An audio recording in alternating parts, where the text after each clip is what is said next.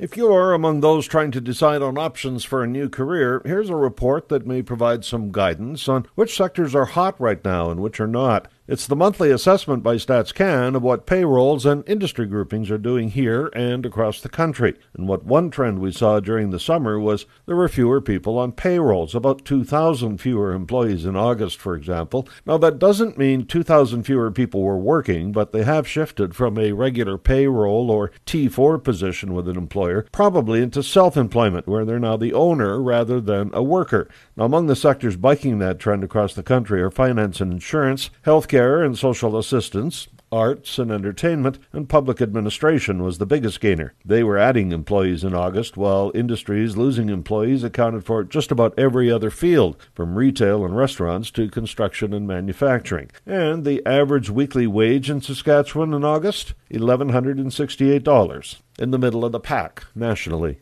I'm Paul Martin.